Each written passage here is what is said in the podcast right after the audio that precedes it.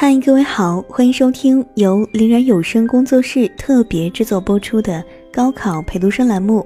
你好，我是你的陪读生林然。获取更多高考资料，请关注微信公众号林然。最近在微信公众号后台看到有一位听友留言，说自己有考试焦虑症，一到考试就特别的急躁，不管大考小考，考前特别的紧张。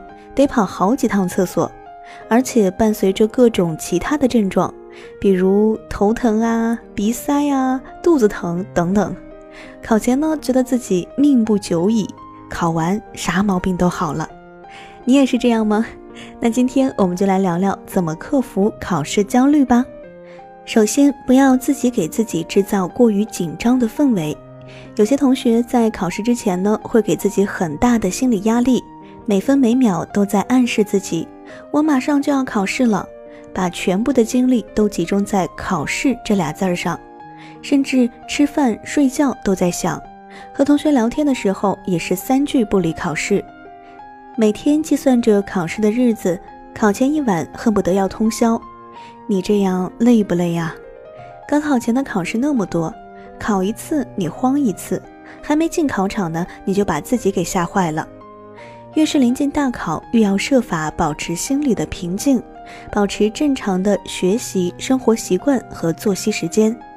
该吃吃，该睡睡，该学的时候别打瞌睡就行了。如果你暂时还做不到不慌不乱，那先来学学如何调节情绪吧。第一步，弄清楚你在怕什么，你为啥害怕考试呢？在一张白纸上，把自己对考试的所有担忧逐条写下来，让你清楚地意识到是什么造成你对考试的恐惧和焦虑。比如怕考不及格，怕考不上大学，找不到好工作等等。第二步，进入自我质变的环节，KO 这些让你感到焦虑的事儿，看看你写下来的这些东西哪些是不现实的、不必要的。你继续这样想下去，对自己有什么坏处？你要怎么做才能避免这些坏事儿的发生？比如，我怕考不及格，你可以这样来对自己进行质变：这种担心必要吗？毫无必要。只要认真做好考前的准备工作，这次考试完全可以考好。我完全没有必要担心呀。这种担心对我的备考一点用都没有。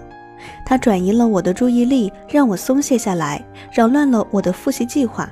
我不应该去想这个，我要继续按照计划认真复习，这样就好了。最后，我想告诉你的是，积极的心理暗示真的很管用。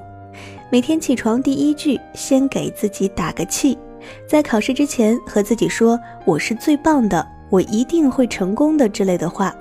记得多用肯定句，少用否定的词儿。比如多说说“我一定能考好”，别说“我不会考不及格”。好了，听了今天的节目，希望你可以和考试焦虑症说拜拜。如果听一遍学不会情绪调节，可以关注微信公众号搜索“林然”，比冷多一点的“林”，偶然的“然”，回复“考试焦虑”获取文字版内容。我是林然，这里是高考陪读生。高考路上不要怕，不能怕。我在北京等你的好消息，加油！明天见。